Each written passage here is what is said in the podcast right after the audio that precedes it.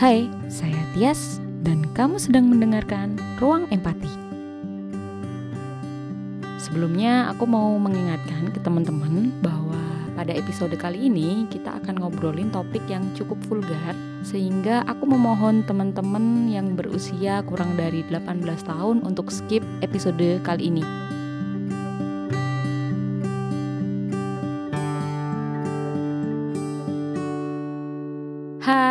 Kembali lagi di Ruang Empati. Nah, pada kesempatan kali ini kita akan kembali ngobrol dengan psikolog Azri atau Mbak Aci. Yuk kita mulai obrolan kita kali ini. Halo Mbak Aci, apa kabar? Halo Yas, baik. Ketemu lagi nih kita di episode kali ini. Setelah kemarin kita ngomongin toxic positivity, kali ini kita mau ngomongin tentang kasus yang kayaknya lagi viral nih belakangan ini. Setidaknya 2 kasus ya yang kita dengar tentang pelecehan seksual berkedok penelitian. Nah, di kesempatan kali ini kita akan banyak ngobrolin ini nih, tapi dari sudut pandang psikolog yang akademisi nih. Kan kebetulan Mbak Aci juga dosen juga kan ya. Nah, pertama kan kasus si G dengan fetis muminya itu. Dan yang kedua ada kasus baru tentang seorang yang mengaku melakukan penelitian swinger di Yogyakarta. Iya, benar. Nah, ini kalau dari Mbak Aci sendiri nih, sebagai seorang psikolog yang juga akademisi ngelihat hal ini, pandangan Mbak Aci kayak gimana nih? Kalau sebagai psikolog ya sangat prihatin ya dengan situasi yang seperti ini gitu. Tapi kalau kita lihat dari kondisi kejiwaan seseorang atau mental seseorang, kan sebenarnya ini satu sisi adalah mungkin kejahatan seksual gitu ya, tapi di sisi lain ya bisa jadi memang ini adalah satu gangguan gitu ya yang jadi viral karena saat ini kemudian diunggah di media sosial ya, tapi bisa jadi sebenarnya ini fenomena kayak gunung es gitu. Mungkin ada banyak sekali fenomena yang sama atau mungkin fenomena yang mirip-mirip gitu, cuman kemudian tidak kita perhatikan karena tidak menjadi sorotan di media misalnya. Hanya saja memang kalau kita melihat kasus-kasus gitu ya, yang perilaku seksual menyimpang, kemudian ada ketertarikan dengan benda-benda non-seksual gitu ya, sebetulnya itu juga ada dalam masyarakat gitu ya, di kasus-kasus yang ditemui di lapangan. Hanya saja memang ini terus jadi booming karena banyak yang memviralkan gitu kan. Gitu sih kayaknya. Ya sebenarnya fenomenanya juga udah ada ya dari zaman dulu. Rasa-rasanya juga beberapa kali di tempat praktek juga menemukan hal-hal yang ya mirip-mirip seperti itu gitu. Cuma yang jadi viralnya karena media sosial kan sekarang ini. Karena salah satu korbannya akhirnya speak up sih Mbak. Kalau misalkan tanpa keberanian dari salah satu korbannya ini, mungkin yang lain juga, kedok ini nggak akan terbongkar ya Mbak ya. Yang lain juga kan terus jadi diem aja mungkin ya, karena merasa, bisa jadi karena merasa malu untuk menyampaikan bahwa dirinya adalah korban gitu ya. Atau bisa juga karena kadang-kadang nggak sadar juga loh ya kalau itu adalah suatu hal yang menyimpang gitu dan kita jadi korbannya gitu. Kadang-kadang kan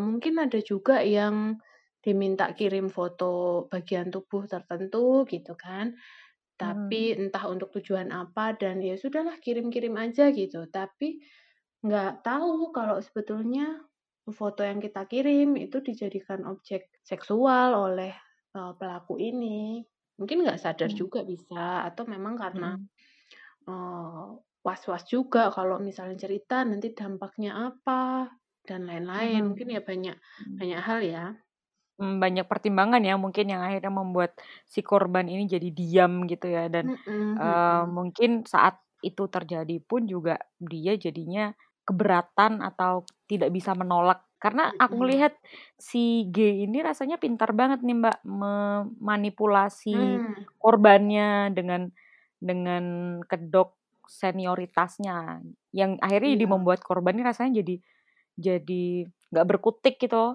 karena ngerasa si G ini jauh lebih senior dibandingkan dengan korban. Jadi emang kita kayak perlu berhati-hati banget ya Mbak, kalau misalkan udah ketemu hal-hal yang mungkin wah ini kayaknya udah bener nih gitu misalnya. Nah, bisa mengarah ke hal-hal yang buruk nih kayak gitu ya. Terus Mbak, ini nih ada pertanyaan mungkin yang ini juga ditanyakan oleh teman-teman. Kadang kan ketika dalam kasus pelecehan seksual seperti itu banyak banget, nggak sedikit Mbak yang menyalahkan korban.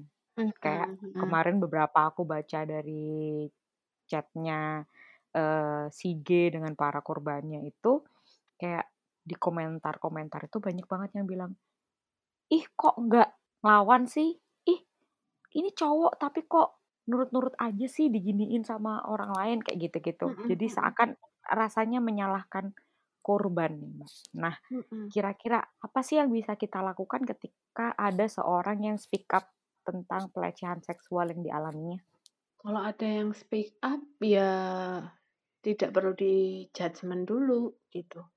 Karena kadang-kadang yang membuat orang jadi nggak berani ngomong itu kan karena dia khawatir penilaian orang lain ketika dia cerita, aduh jangan-jangan nanti aku disalahkan nih, aduh jangan-jangan memang peristiwa itu terjadi karena aku yang salah gitu. Itu tuh sebenarnya mekanisme yang kadang-kadang muncul gitu dalam dirinya korban, makanya itu yang membuat jadi berat kan untuk cerita. Nah, ketika ada satu korban yang sudah memberanikan diri untuk cerita, tentu kan ini bukannya tanpa pertimbangan ya, Mbak. Iya benar. Pasti kan ada pertimbangan macam-macam di balik dia akhirnya memutuskan untuk cerita gitu. Mungkin juga sudah menguatkan diri berkali-kali, ratusan kali menguatkan diri bahwa oke, ini saatnya aku buat cerita. Nah, ketika kita menjadi masyarakat yang mendapati ada tetangga, saudara, atau teman yang kemudian bercerita seperti itu, yang pertama kita lakukan ya tanpa judgement dulu. Kita nggak perlu menilai dengan berbagai macam norma ya, norma sosial kah, norma agama kah, norma apapun. Nah, itu dihilangkan dulu. Baru kemudian berikan rasa empati kalian gitu, bisa dengan misalnya kalau teman dekat gitu ya, boleh kok kemudian oh ya rasanya berat banget ya untuk kamu memberanikan diri cerita gitu, kamu luar biasa loh mengambil resiko ini untuk bercerita misalnya. Dan boleh juga kalau kemudian kalian menawarkan bantuan, kira-kira apa nih yang aku bantu untuk mengatasi kondisimu gitu. Kalau misalnya setelah bercerita ada banyak sekali serangan gitu ya dalam tanda kutip dari orang-orang lain, nah kita bisa bantu apa gitu untuk lebih membuat dia menjadi merasa lebih nyaman, lebih tenang, lebih aman gitu ya. Karena kadang-kadang bicara hal-hal yang sensitif seperti ini tentu akan menimbulkan banyak pro dan kontra kan, ada yang mendukung, ada yang kemudian justru menyalahkan korban, ada yang berkomentar-komentar yang sebetulnya bukan esensial sesuai dengan topiknya gitu. Nah, memang para korban yang sudah speak up ini butuh juga untuk kita dukung sama-sama gitu. Padahal juga mungkin seorang survivor dari pelecehan seksual ini bisa jadi suatu trauma tersendiri ya Mbak, punya trauma tersendiri terhadap apa yang sudah dialami. Bener. Jadi kan memang nggak gampang ya buat cerita hal seperti itu, apalagi kekerasan yang bentuknya seksual itu kan ya di negara kita, mungkin di budaya kita ya masih hal yang tabu kan kalau untuk bicara tentang hal-hal seperti itu gitu. Oke. Itu tadi kalau dari kita ya Mbak, sebagai seseorang yang mendengarkan ada seorang survivor pelecehan seksual yang akhirnya mau speak up. Nah, kalau sekarang nih Mbak, kita ngelihat kalau misalkan ditawarin jadi subjek penelitian. Nah, sebenarnya kalau misalkan kita ditawarin sebagai subjek penelitian kita punya hak apa aja sih Mbak, atau step by step apa sih ya Mbak dalam penelitian itu? Karena setauku kan berarti kan pertama sebenarnya kita harus punya concern ya terhadap penelitian itu. Gitu. Kita berhak menolak ataupun setuju dengan penelitiannya, ikut penelitiannya nih. Terus kemudian yang pernah aku lakukan nih, berhubung kita semua pernah meneliti ya Mbak ya, partisipan nih boleh tahu prosedur detail dari yang dilakukan, penelitian yang dilakukan. Nah, pun kalau ketika di tengah perjalanan si partisipan merasa tidak nyaman dan memutuskan untuk berhenti, sebenarnya itu juga haknya dia ya Mbak ya. Nggak apa-apa juga. Terus apalagi nih Mbak hal-hal lain yang mungkin kita bisa jadikan pelajaran kalau misalkan suatu saat nanti ditawarin jadi subjek penelitian, benar atau enggak, gimana kita membedakan ini penelitian yang asli, yang memang penelitian, atau yang abal-abal. Menarik nih, karena kan memang dua kasus ini berkedok penelitian semua ya. Tapi terus kemudian diarahkan untuk kepentingan pribadi kan. Nah, ketika kita ditawari jadi partisipan di penelitian, jelas yang perlu kita pertimbangkan adalah penelitian itu ingin melihat atau meminta kita untuk melakukan apa gitu. Misalnya ada penelitian untuk survei aja, berarti kita diminta untuk apa nih? Gitu. Oh, kita diminta untuk mengisi skala. Oke, jelas kan ya apa yang akan kita lakukan gitu dalam proses penelitian itu. Mengisi skala itu kira-kira berapa lembar misalnya, atau berapa nomor. Nah, peneliti yang baik akan menginformasikan semua detail proses penelitiannya, meskipun kadang-kadang tujuan penelitian itu dikaburkan ya, itu hak peneliti, biar kita nggak tahu gitu ya, pengen meneliti agresivitas, udah disampaikan di awal ya, kita jadi nggak memunculkan agresivitas kita kan, gitu. Jadi peneliti akan kemudian menyampaikan detail per detail kegiatannya apa, kemudian juga apa yang peneliti harapkan dilakukan oleh partisipannya. Misalnya peneliti akan menyampaikan, oh ini penelitiannya dilakukan di kampus, misalnya di salah satu kampus selama 2 sesi. Sesi pertama durasinya sekitar 2 jam, sesi kedua durasinya sekitar 2 jam lagi. Nah, selama sesi maka Bapak Ibu atau Mas atau Mbak akan mendengarkan paparan dari narasumber, kemudian mengisi kuesioner, kemudian berlatih dan lain sebagainya dengan cara apa-apa. Nah, itu disampaikan di awal secara lisan dan tertulis gitu. Lalu peneliti akan meminta kesediaan kita udah tahu nih akan melakukan apa, kemudian resiko juga ditulis. Resiko misalnya, oh ya karena 2 kali pertemuan dengan durasi 2 jam, maka resikonya adalah partisipan akan kehilangan gitu ya, kehilangan atau istilahnya akan membutuhkan waktu selama 4 jam misalnya untuk penelitian. Nah, itu kan resiko juga, karena kita kemudian jadi meluangkan waktu untuk melakukan proses penelitian. Lalu resiko berikutnya, kalau penelitian psikologi ya kadang-kadang kemudian akan berefek pada rasa tidak nyaman misalnya, kalau itu meminta partisipan menceritakan hal-hal yang tidak nyaman di masa lalu untuk diterapi misalnya kayak gitu. Nah, resiko-resiko disampaikan, kemudian hak partisipan disampaikan juga, termasuk hak untuk mengundurkan diri ketika tidak nyaman, kemudian hak untuk mendapatkan uang transport misalnya, kemudian hak juga untuk mendapatkan pengembalian kondisi, bila mana peneliti ini dalam proses penelitiannya membuat partisipan merasa tidak nyaman. Nah, pengembalian kondisi itu biasanya dilakukan oleh supervisor. Kalau untuk kasus penelitian psikologi ya, kalau penelitian yang lain aku kurang paham gitu. Supervisornya siapa? Ya bisa dosen atau Bisa psikolog ya Pak ya? Bisa psikolog gitu yang nanti akan menghandle ketika terjadi hal-hal yang nggak nyaman dalam kondisi partisipan gitu. Jadi ada detail penelitian, ada hak, ada resiko, itu disampaikan lisan dan tertulis, lalu kemudian ada tanda tangan menyetujui gitu. Jadi kalau nggak ada itu ya kita boleh kemudian mempertanyakan gitu. Ini ada nggak lembar persetujuan yang saya perlu tanda tangan misalnya. Ketika disodorkan lembar persetujuan itu ya cermati benar-benar, nggak cuman karena aduh nomornya banyak banget, item-itemnya udahlah tanda tangan aja. Nah, itu kekeliruan yang besar. Itu kekeliruan yang besar gitu. Jadi kita mesti tahu apapun yang kita tanda tangan itu kita perlu tahu apa yang tertulis di situ gitu. Perhatikan juga instansinya. Nah,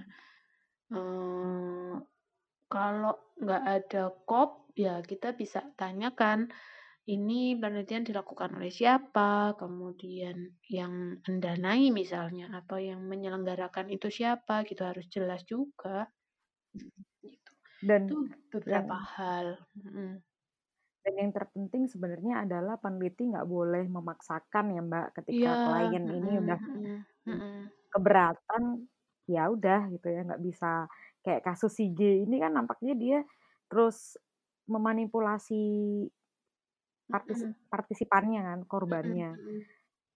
Nah, di sini peneliti juga sebenarnya nggak boleh ya Mbak, kalau misalkan kita pakai power kita untuk terus mengintimidasi supaya orang lain mau ikutan itu sebenarnya juga nggak boleh ya Mbak.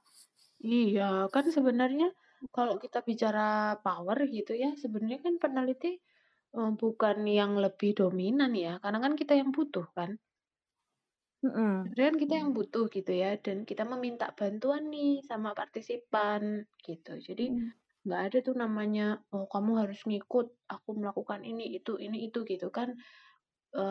Bahkan peneliti itu tidak bisa loh untuk mengarahkan partisipannya kamu melakukan ini ya biar penelitianku berhasil gitu kan, nggak boleh.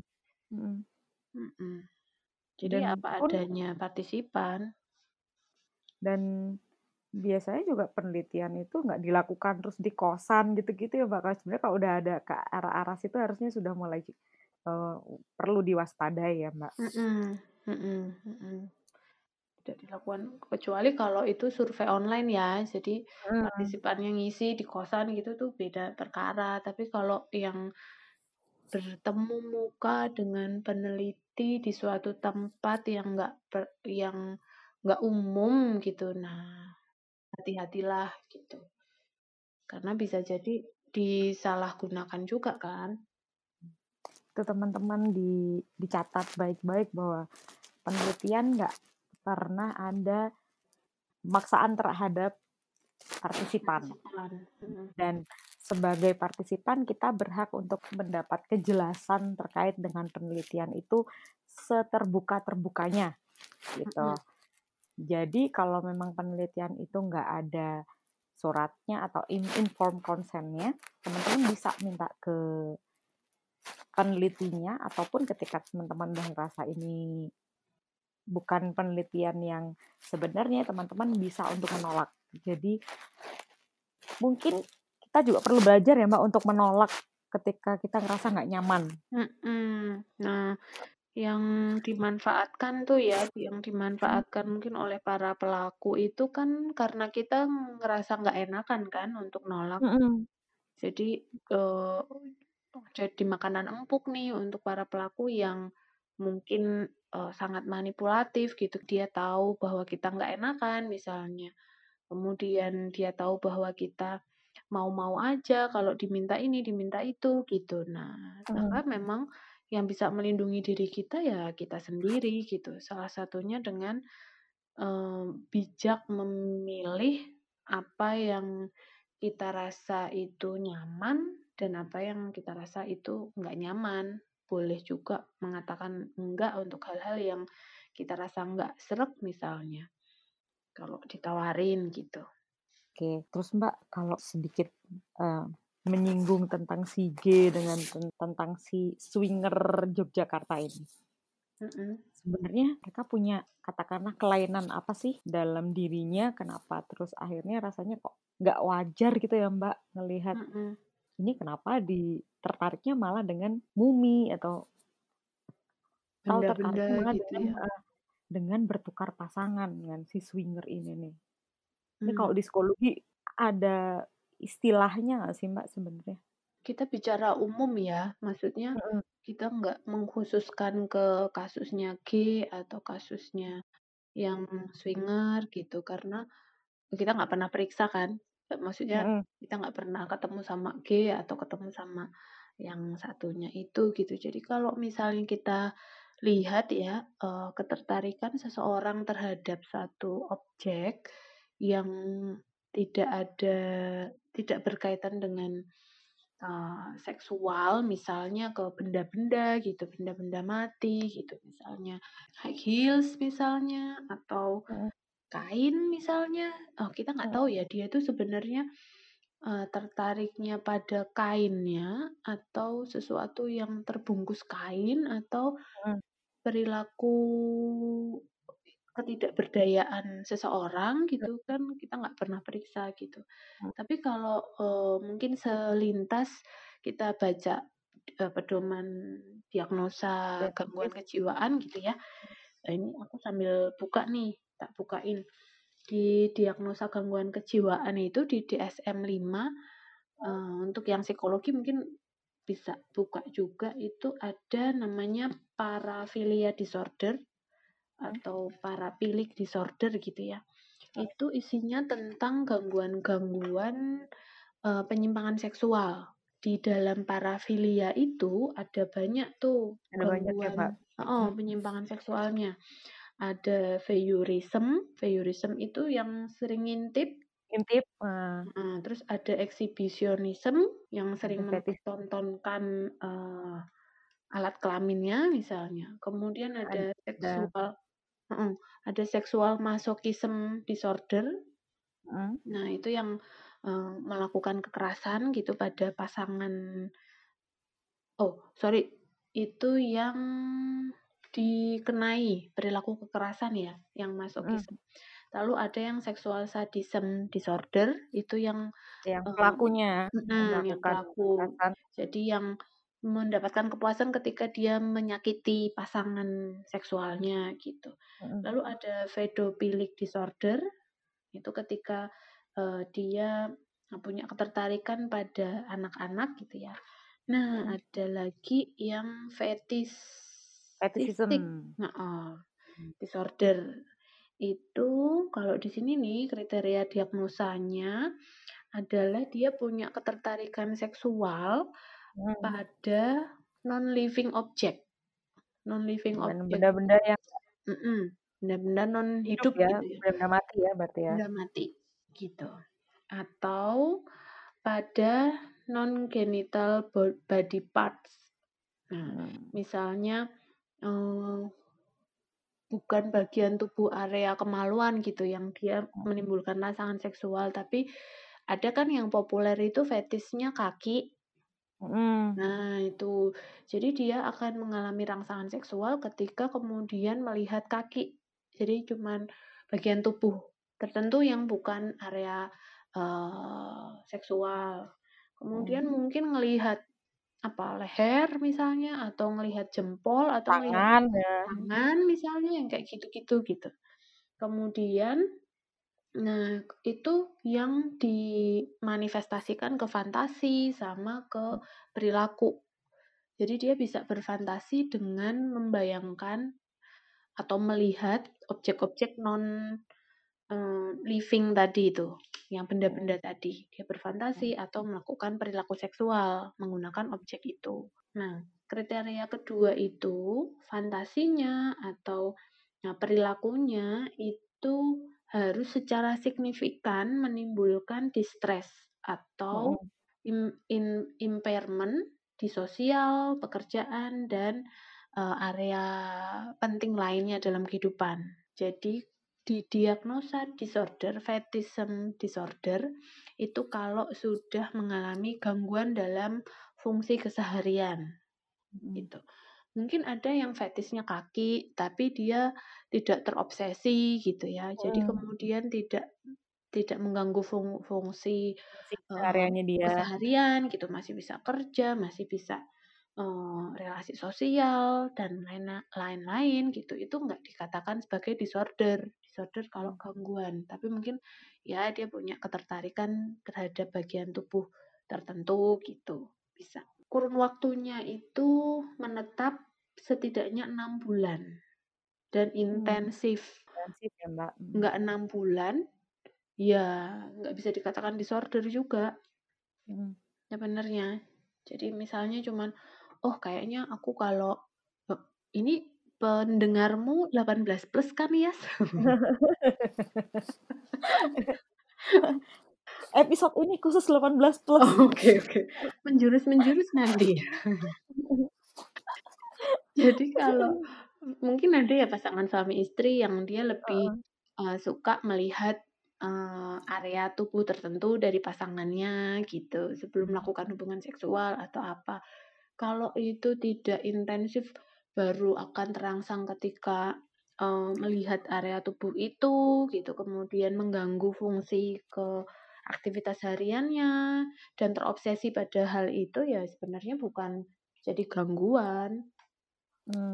Berarti sebenarnya kalau memutuskan ini gangguan atau enggak tuh memang perlu proses panjang ya Mbak, untuk seorang psikolog sendiri atau psikiater untuk melihat ini loh, jadi, ini gangguan memang, ini yang bukan. Iya, memang panjang juga gitu dan kayak gini kan juga butuh pendalaman kasus kan, nggak bisa kemudian kita serta-merta nggak periksa terus kita bilang dia gangguan ini, dia gangguan itu gitu. Tapi kalau secara general ya gambarannya kayak gitu. Ada yang namanya gangguan parafilia tadi, tentang penyimpangan seksual, isinya macam-macam gitu. Salah satunya ya tentang fetish tadi itu. Berarti kita pun juga perlu berhati-hati nih ya teman-teman, jangan sampai self diagnose lagi-lagi dan mungkin berusaha untuk tidak melabeli seseorang dengan gangguan-gangguan ini sendiri ya Mbak ya. Benar, karena bagi profesional medis pun untuk kemudian menegakkan diagnosa itu kan juga nggak gampang ya Yas. Maksudnya kita yang sering ketemu kasus aja kan sekali ketemu kadang-kadang masih mikir juga ya, ini yang ini atau yang ini gitu ya. Jadi butuh pendalaman lagi, butuh ketemu lagi, butuh periksa pakai alat A, B, C, D, baru kemudian menyudut ke salah satu gangguan gitu. Jadi memang butuh prosesnya panjang teman-teman kalau kemudian kita menilai seseorang ya kayaknya nggak fair juga ya kalau nggak periksa dan nggak ke profesional. Kalau Mbak Aci sendiri nih, Mbak Aci kan kayaknya pengalaman jadi seorang psikolog udah cukup lama ya Mbak di dunia. Belum, baru 9. Dibandingkan saya baru yang baru 2 tahunan, baru jalan 3 tahun, Mbak Aci lebih senior. Nah, ini ngelihat dari pengalaman Mbak Aci selama 9 tahun ini, bahkan Mbak Aci pernah berpraktek di RSC kan ya, pernah nggak sih Mbak menghandle klien-klien dengan kasus-kasus seperti ini, kasus-kasus parafilia ini? Ada pernah, tapi dia tuh kasus berkaitan dengan hukum ya, jadi kita nggak intervensi, kita cuman assessment bersama dengan psikiater. Cuman memeriksa aja ya berarti ya? Memeriksa karena kan nggak diintervensi ya waktu itu. Parafilia diagnosanya voyeurism, jadi sering ngintip. Oh, ngintip. Tapi memang dia punya diagnosa gangguan jiwa yang lain, punya riwayat gitu, riwayat gangguan jiwa yang lain, terus dia perilakunya mengintip, jadi sering ngintip. Kalau ada yang di kamar mandi gitu, terus dia ya mencoba untuk melihat ke dalam kamar mandi gitu, dia bikin lubang, bikin apa gitu, biar kemudian bisa lihat gitu. Nah itu, tapi nggak intervensi ya. Kalau yang pernah kemudian terjadi itu ada yang justru melakukan rayuan-rayuan gitu loh ya ke psikolognya. Jadi pernah ketemu sama aku sekali pasien jiwa ya. Kemudian ketika bercerita itu justru dia menceritakan bahwa dulu dia pernah punya pasangan gitu ketika masih sekolah dan berjilbab gitu, pakai kacamata gitu. Kemudian cantik loh kayak Mbak gitu. Itu kayak gitu tuh ada yang langsung melontarkan seperti itu gitu. Terus dia cerita tentang pengalaman dia bersama dengan pasangannya yang dulu itu gitu, tapi ya enggak yang detail seksual ya gitu. Yang seperti itu ada, tapi yang beneran parafilia selama 9 tahun ini rasanya aku belum pernah menemukan dan menjadi kasus yang kontinu didampingi gitu. Tapi mendengar dari teman-teman, kemudian bersinggungan dengan kasus-kasus yang mirip-mirip ke sana itu juga ada gitu. Oke. Yang aku mau obrolin lagi nih Mbak. Gini, kayak aku denger ceritanya Mbak Aci itu kayak creepy banget ya kalau misalkan yang mana dimiripin sama mantannya itu klien pasien gitu ya. Dimiripin sama mantannya pasien, bahkan mungkin udah kayak kan itu udah menunjukkan ketertarikan ya Mbak, kayaknya ke kita kan. Aku kemudian jadi bertanya-tanya nih Mbak, kan kita sebagai psikolog nih Mbak, mungkin teman-teman di sana di luar-luar yang mendengarkan podcast ini mungkin ya, kan pasti mereka juga ada yang beberapa yang sedang menempuh pendidikan profesi atau mungkin ada yang jadi psikolog-psikolog baru nih.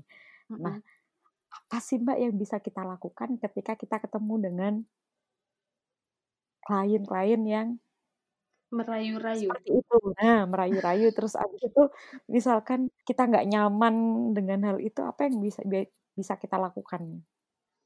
Karena kan ya nggak bohong ya Mbak, ketika kita ngerasa nggak nyaman dengan satu obrolan, apalagi obrolan yang mungkin nggak semua orang bisa nyaman dengan cerita-cerita terkait dengan hal-hal seksual nih. Kadang kan kita udah langsung kayak wah, gimana sih ngobrol ya? Ngobrol di tengah obrolan yang buat kita nggak nyaman kan, itu jadi membuat kita blocking kalau kata Mbak Aci.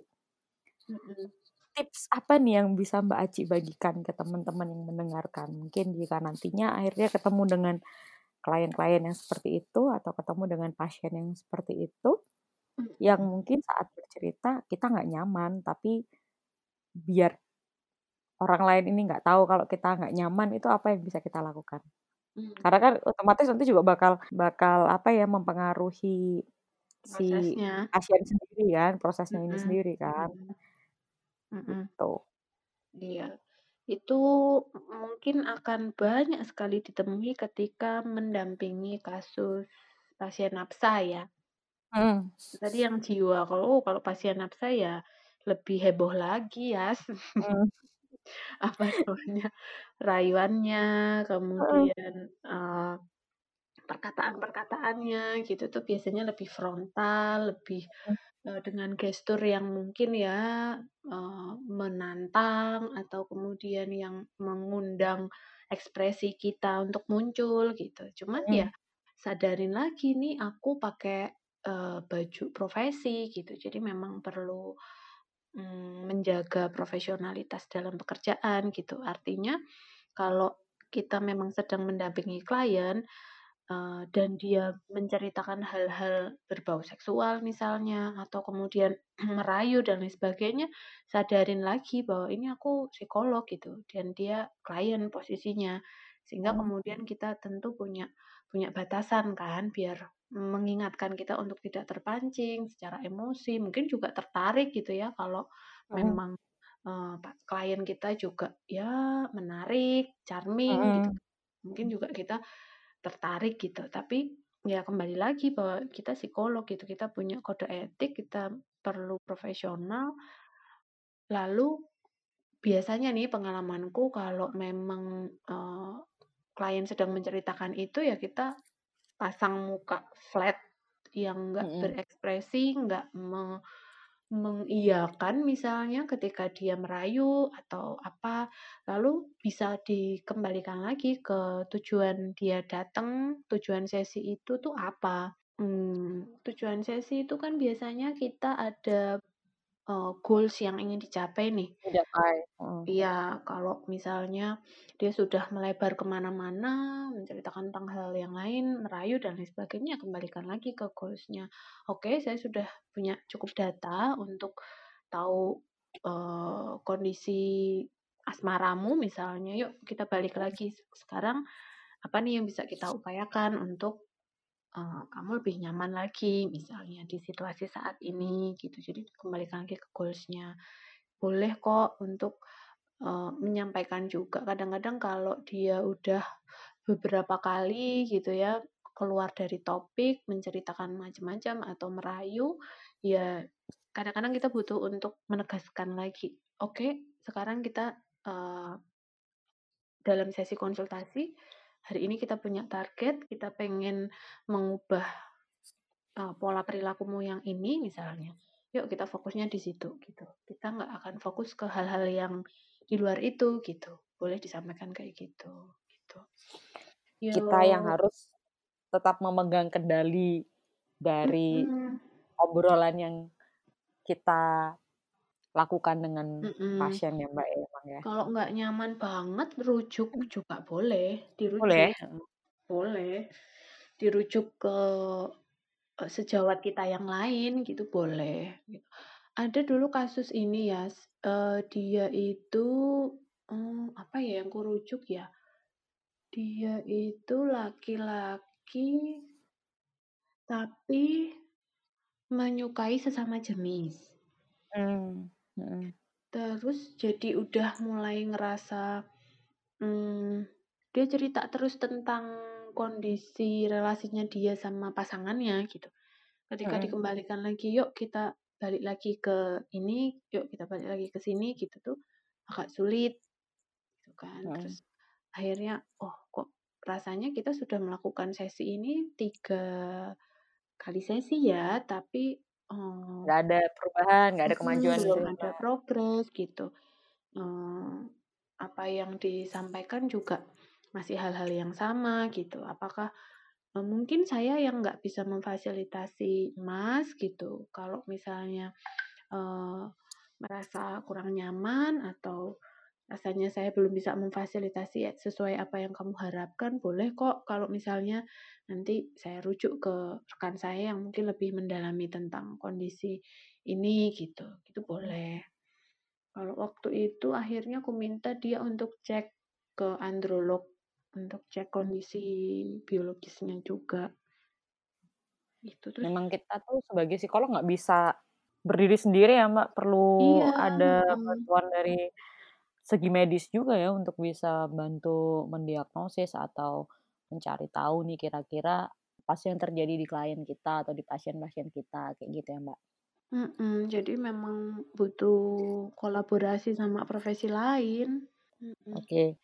Ini kalau kita tadi ngomongin sebagai psikolog berarti memang ketika ada obrolan yang mungkin kita ngerasa nggak nyaman, coba tetap stay cool. Pasang muka dan pasang topeng sebagai psikolog yang tidak menunjukkan ekspresi kaget mungkin, dan tetap coba untuk arahkan obrolan dengan klien ini supaya keep on track dengan apa yang jadi goals dari sesi konsultasi pada saat itu ya Mbak. Karena kadang-kadang memang terus jadi klien mungkin tumpah pengen cerita macam-macam gitu. Ya boleh itu difasilitasi sekali 2 kali, tapi kan konsul nggak bisa terus terus kan. Kita perlu menetapkan tujuan sesinya apa gitu biar lebih efektif. Oke, ini tadi kalau kita ngomongin dari sisi seorang psikolog ya Mbak, dan dari pengalaman Mbak Aci yang sudah 9 tahun ternyata menjadi seorang psikolog, pernah berpraktek di RSJ dan pernah melakukan pemeriksaan terhadap kasus-kasus yang berkaitan dengan penyimpangan seksual mungkin ya. Nah, ini kali ini kita mau ngomongin nih, kalau misalnya kita sebagai korban, apa yang bisa kita lakukan sih sebagai korban? Karena jujur aja, kalau boleh bercerita, aku pun pernah ternyata, kalau diingat-ingat dulu saat SMP atau SD, aku lupa, menjadi korban dari voyeurism. Itu rasanya mungkin saking nggak nyamannya dan dulu ngerasa kayak, kotor banget, aku udah diintip sama orang lain, kayak gitu. Itu sampai ku tutup memori-memori itu. Nah, sekarang ini begitu sudah katakanlah aku sudah berproses, baru menyadari bahwa oh iya ya, dulu itu aku ternyata pernah jadi korban ya. Tapi aku nggak pernah Mbak ngomong hal ini sekalipun ke orang. Speak up gitu nggak pernah gitu. Nah, sekarang baru setelah aku ngerasa nyaman dengan diriku aja nih, terus kemudian aku baru mulai berani terbuka bahwa iya aku dulu tuh pernah jadi korban voyeurism, yang mana itu terjadi di kotaku saat renang. Biasanya renang kan, abis renang kan terus jadi mandi gitu ya Mbak ya. Nah, karena kalau di kolam renang gitu kan, kalau di tempatku gitu, dia kamar mandinya kayak kamar mandi bersama gitu, tapi cowok cewek dipisah kan. Nah, kebetulan aku lagi mandi sama temanku. Nah, tanpa aku sadari, jadi ada kayak lubang saluran air yang nyambung dari kamar mandi satu ke kamar mandi yang satunya. Pas aku lagi mandi gitu ngelihat ke bawah, ternyata ada cermin Mbak yang diarahin lewat lubang itu ke kamar mandi yang tengah aku pakai dengan temanku itu. Dan itu aku ngelihat, aku masih ingat, aku ngelihat mata yang ngelihat di cermin itu, pantulan mata.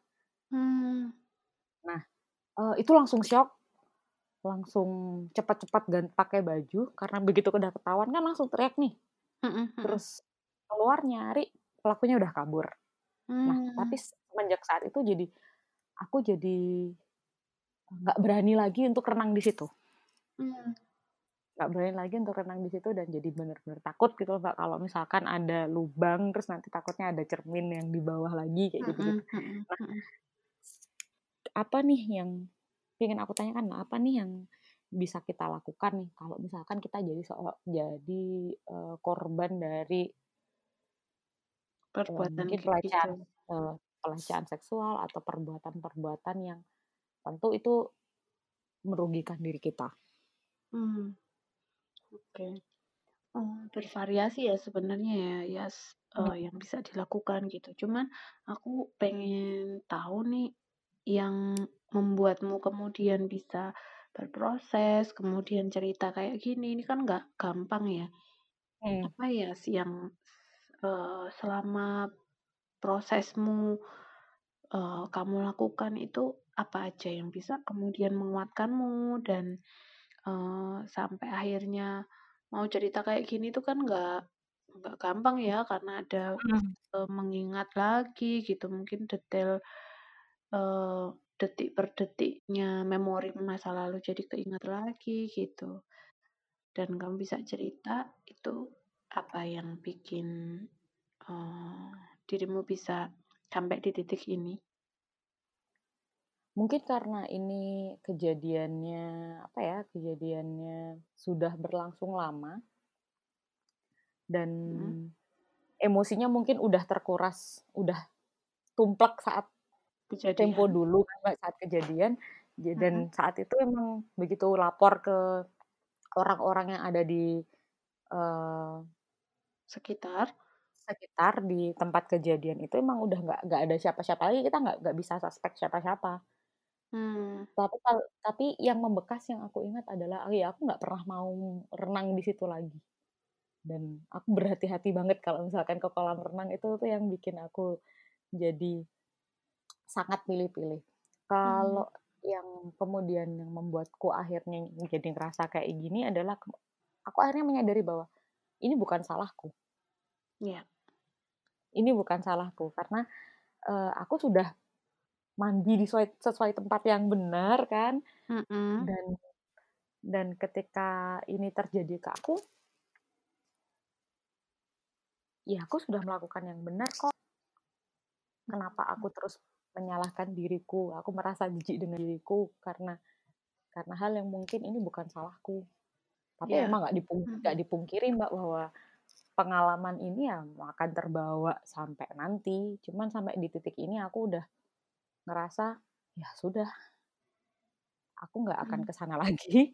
Aku nggak akan aku akan lebih berhati-hati apa enggak. Ini membuatku ada hal yang aku lihat, sisi baik yang mungkin bisa aku lihat dan aku maknai lagi nih dari proses ini. Jadi kalau dulu rasanya aku memaknai hal ini nih sebagai sesuatu yang rasanya negatif, rasanya justru membuat aku ngerasa ngerasa buruk dengan diriku sendiri. Tapi saat ini aku bisa ngelihat ini sebagai oke, sekarang ini ya memang kayaknya kejadian yang kemarin ini membuatku jadi lebih peka, jadi lebih berhati-hati lagi.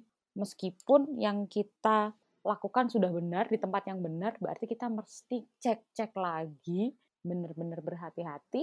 Dan mungkin saatnya ketika sekarang aku sudah bisa netral dengan perasaanku, sudah bisa memaknai hal ini sebagai suatu hal yang baru, ini udah saatnya bahwa aku speak up atau aku berbagi pengalaman ini supaya teman-teman yang lain juga kedepannya bisa berhati-hati lagi.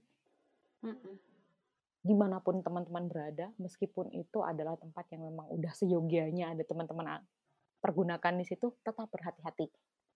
Itu sih Mbak yang aku rasa aku lakukan, dan rasanya ini juga nggak akan mungkin bisa keluar kalau misalkan aku nggak dapat dukungan dari orang-orang terdekatku, temanku yang mungkin saat kejadian juga bersama aku, teman-teman yang mungkin beberapa orang yang ke mereka aku mau cerita, terus sekarang ini dengan pasanganku, kalau tanpa ada dukungan dari mereka mungkin juga aku nggak akan bisa memaknai kejadian ini sebagai satu hal yang lebih positif gitu. Kalau dari aku seperti itu Mbak. Iya, memang biasanya yang terjadi pada korban kan kemudian menyalahkan diri sendiri nih. Pertama bisa menyalahkan orang lain gitu kan, menyalahkan orang lain, oh dia gini. Tapi ketika kita merasa kita tidak bisa menjangkau pelaku dan melakukan tindakan yang setimpal misalnya, nah kemudian itu jadi berbalik ke menyalahkan diri kita sendiri kan, merasa diri kita itu yang menyumbang terhadap kejadian. Jadi ya karena aku ini makanya aku diperlakukan demikian gitu. Kemudian karena aku sudah dilecehkan berarti aku sudah nggak berharga lagi, berharga lagi gitu. Aku benci diriku dan lain sebagainya. Nah kalau sudah mulai muncul pikiran, perasaan seperti itu ya perlu segera disadari gitu, bahwa kejadian itu terjadi kan bukan murni 100% karena kesalahanmu. Ada hal-hal yang terjadi begitu saja di luar atas kendalimu gitu. Perilaku orang lain, ada lubang di kamar mandi yang menghubungkan dengan kamar mandi yang lain, itu di luar kendalimu gitu. Jadi ya kita tidak perlu kemudian menyalahkan diri sendiri atas hal-hal yang terjadi di luar kendali diri kita. Gitu. Itu terjadi ya memang, itu terjadi, itu fakta. Gitu. Tapi dengan adanya fakta itu bukan berarti itu kita gunakan untuk melabel diri kita sendiri bahwa kita salah, kita tidak berharga, kita ini, kita itu, kita ini, kita itu, gitu. Jadi memang perlu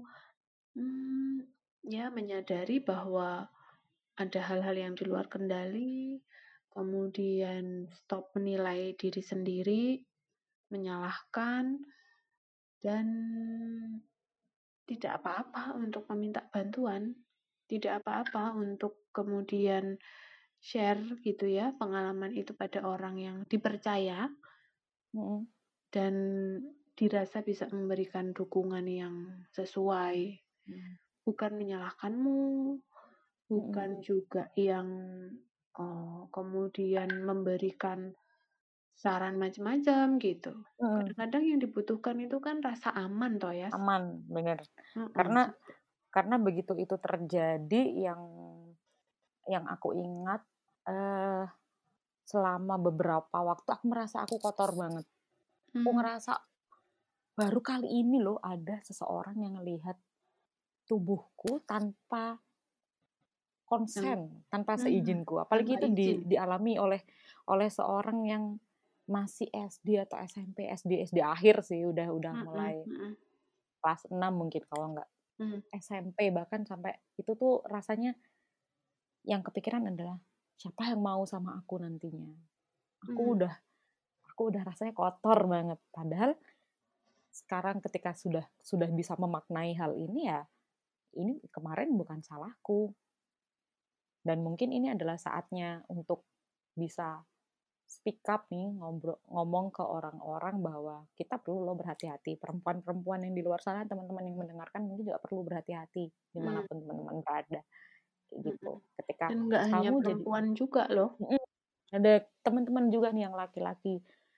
Ketika kamu jadi seorang survivor, kalau aku bilang survivor dari pelecehan seksual, it's okay untuk cerita ke orang. Carilah bantuan di sekitarmu yang kira-kira orang tersebut, jika kamu menceritakan hal ini, orang tersebut bisa memberikan support untukmu.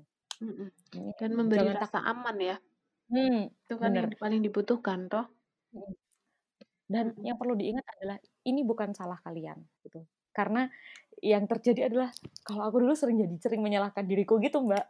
Jadi kayak kok aku mandi nggak ngecek dulu, kok aku ini nggak ini dulu, kayak gitu loh. Jadi itu jadi terbayang kenapa aku gitu, harusnya aku gini. Akhirnya aku menyalahkan diriku, padahal mungkin ya untuk seorang yang abis renang terus masuk ke dalam kamar mandi untuk mandi ya nggak ada pikiran macem-macem kan ya, Mbak ya. Ya kan, ya memang udah tempatnya orang mandi. Kecuali kemudian bukan tempat mandi terus kita buka-buka baju gitu kan, tuh beda perkara kan. Gitu juga. Nah, sesuai tempat gitu kan sebenarnya. Jadi yang mungkin teman-teman survivor pelecehan seksual perlu ingat adalah ini bukan salah kalian dan nggak apa-apa untuk cari bantuan dulu ke orang-orang terdekat. Mungkin juga kalau misalkan sekarang kan udah psikolog udah gampang dicari ya, Mbak Aci ya. Boleh kalau misalkan perasaan nggak nyamannya itu tetap ada dan mungkin jadi menimbulkan trauma ke teman-teman sendiri, boleh untuk mencari bantuan ke psikolog, mencari seseorang yang mungkin bisa membantu teman-teman lepas dari rasa nggak nyaman dan rasa traumanya itu. Gitu ya. Terus apa lagi nih, Mbak, yang bisa dilakukan teman-teman survivor? Iya, jelas ya, cari bantuan untuk rasa aman dulu, kemudian penuhi kebutuhanmu. Artinya gini, kalau pada saat kejadian itu memang rasanya pengen, misalnya pas lagi nggak pakai baju, kemudian ada kejadian ya, penuhi kebutuhanmu. Kamu pengen melindungi badanmu ya, lindungin dulu gitu. Oh, ambil kain atau apa gitu. Sehingga kemudian itu bisa membuat jadi aman kan, setidaknya area itu ketutup misalnya. Atau kemudian kalau memang rasanya lagi pengen menyendiri, nggak pengen ketemu orang karena justru malah bikin riuh di pikiran, ya dipenuhi, nggak apa-apa gitu. Jadi boleh ambil jeda dulu, ambil waktu untuk recovery dirimu, pikiranmu gitu. Cuman ingat, kita juga nggak bisa terus menerus sembunyi atau kemudian berlindung gitu.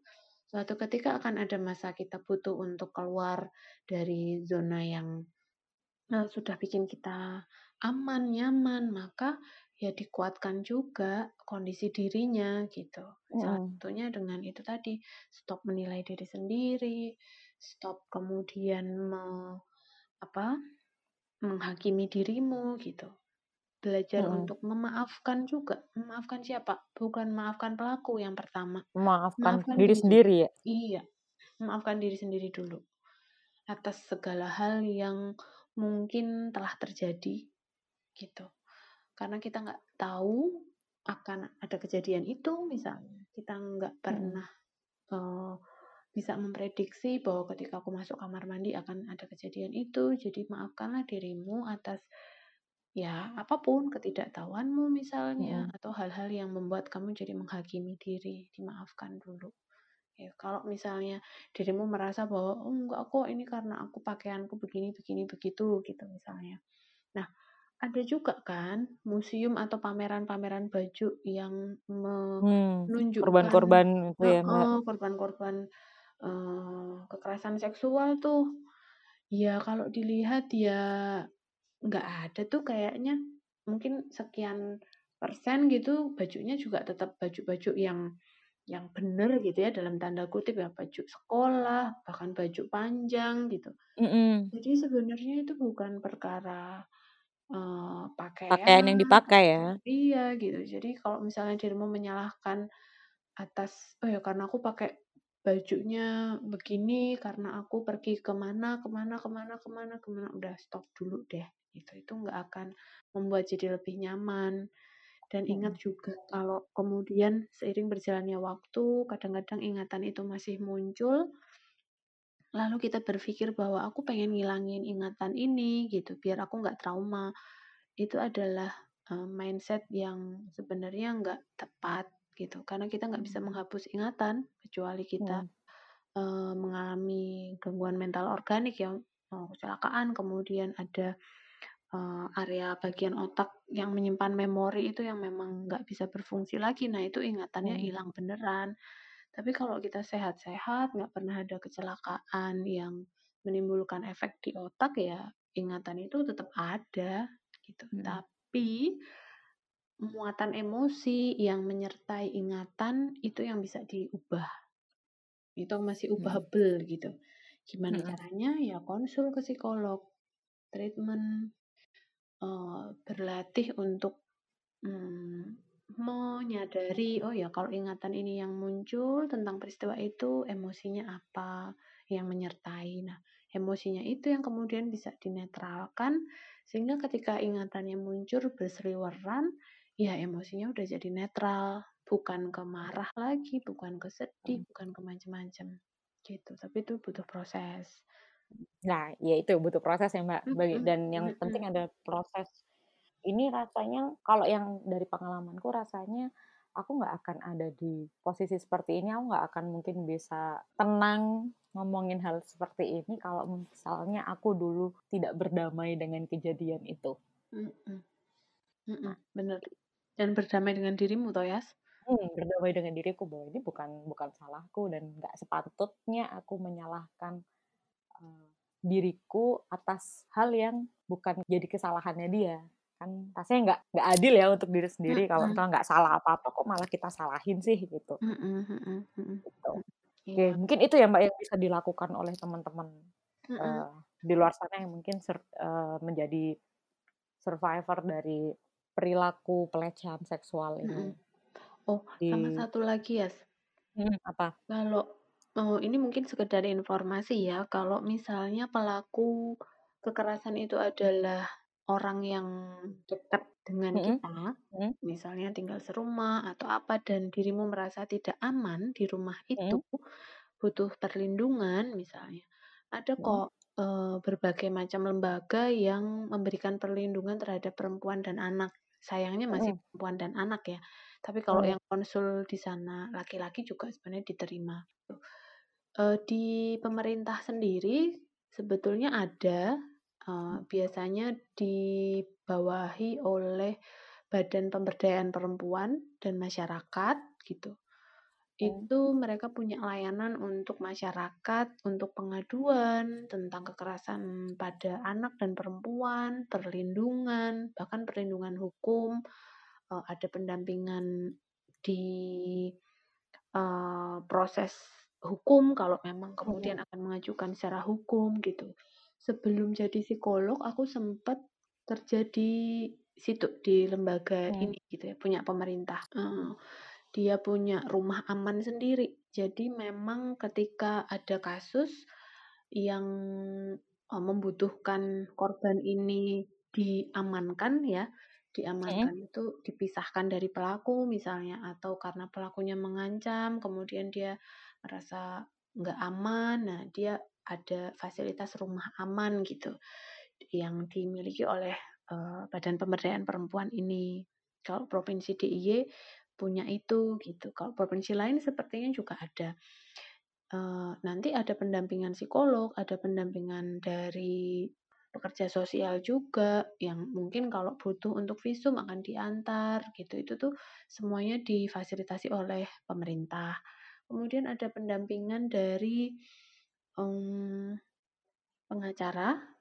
Nah, ketika berhadapan dengan kasus hukum gitu, ingin mengajukan perkara, ada pengacara juga yang kemudian akan mendampingi gitu. Jadi sebetulnya fasilitasnya sudah cukup memadai gitu ya, cukup komplit. Rumah amannya juga nyaman banget gitu. Jadi untuk teman-teman yang merasa bahwa aku nggak ada tempat lagi nih, kalau pengen lari pun juga rasanya nggak ada yang mau menampung, hey stop dulu pikiran itu. Kita selalu punya pilihan, cari informasi sebanyak-banyaknya.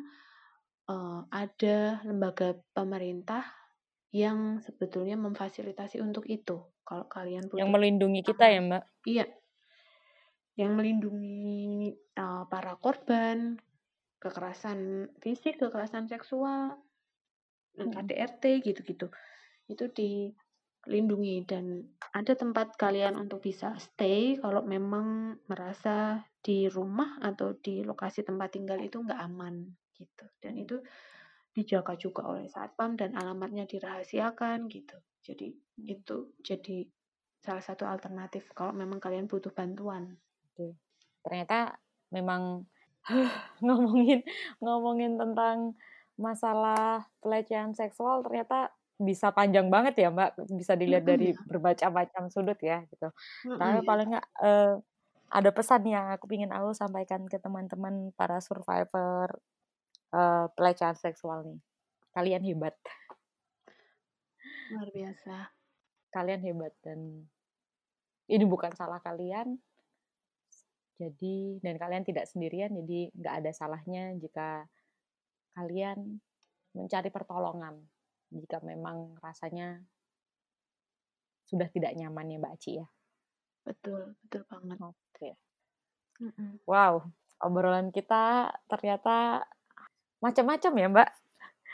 Dari tadi ya? Kita ngomongin sampai apa gitu. Ternyata dari dua kasus yang lagi viral ini ternyata kita bisa belajar banyak hal ya Mbak. Yang pertama adalah tahu hak-hak dan kewajiban yang bisa kita dapatkan ketika kita berpartisipasi dalam penelitian. Kedua, tadi kita jadi tahu nih tentang parafilia. Tadi kita sempat ngomongin itu sedikit. Dan buat teman-teman psikolog atau mahasiswa MAPRO yang lagi ngedengerin Ruang Empati, mungkin tadi juga kita sempat ngobrolin gimana kita sebagai seorang psikolog harus bersikap ketika kita berhadapan dengan klien-klien yang ternyata parafilia kayak gitu-gitu ya Mbak ya. Dan yang terakhir tadi untuk teman-teman yang menjadi korban. Kalau aku lebih senengnya kok menyebutnya survivor dari penyintas dari pelecehan seksual. Kalian nggak sendirian dan tadi Mbak kita udah banyak ngomong banyak hal yang bisa kalian lakukan ke depannya mungkin rasanya nggak nyaman, tapi percayalah bahwa rasa nggak nyaman ini nggak akan bertahan selamanya. Bener nggak, Mbak? Bener, bener banget. Terus, tadi kita juga sempat ngomongin, kita sebagai seseorang yang mendengarkan cerita dari seorang survivor, apa yang bisa kita lakukan. Oh, ternyata dari dua kasus ini aja kita bisa belajar banyak ya, Mbak Aci ya? Iya. Mm-mm. Oke, sebelum kita tutup nih, dari Mbak Aci sendiri, ada nggak yang pengen Mbak Aci sampaikan? Kayaknya udah dirangkum sama Tias ya. Aku cuma ingin menyampaikan bahwa label korban, label pelaku, itu kan sebetulnya adalah label-label dalam keseharian gitu ya. Ketika kita melabel diri kita sendiri korban, maka kemudian kadang-kadang secara nggak langsung kita jadi merasa diri kita lemah, diri kita nggak mampu, diri kita tidak bisa mengatasi gitu.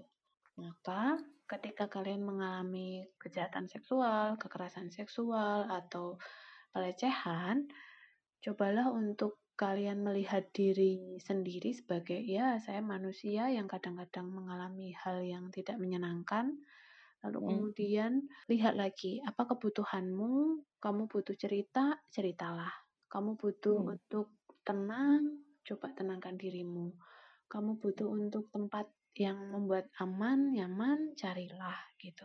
Selalu ada pilihan ketika kita mau bergerak dan berproseslah terus dengan dirimu sendiri. Gitu sih, Yas. Luar biasa sekali ya, Mbak. Sekali lagi aku berterima kasih ke Mbak Aci karena sudah mau diajakin ngobrol lagi nih, banyak hal. Sama-sama. Mungkin nanti akan ada episode-episode berikutnya yang ngomong dengan Mbak Aci. Teman-teman, terima kasih banyak sudah mendengarkan Ruang Empati episode 2 kali ini. Semoga apa yang kita obrolin hari ini memberikan ilmu baru ya, wawasan baru ya buat teman-teman semua. Gitu ya, Mbak ya. Terima kasih banyak, Mbak Aci. Sama-sama. Sampai ketemu lagi nanti di podcast-podcast episode-episode berikutnya. Terima kasih sudah mendengarkan Ruang Empati. Saya Tias. Sampai jumpa.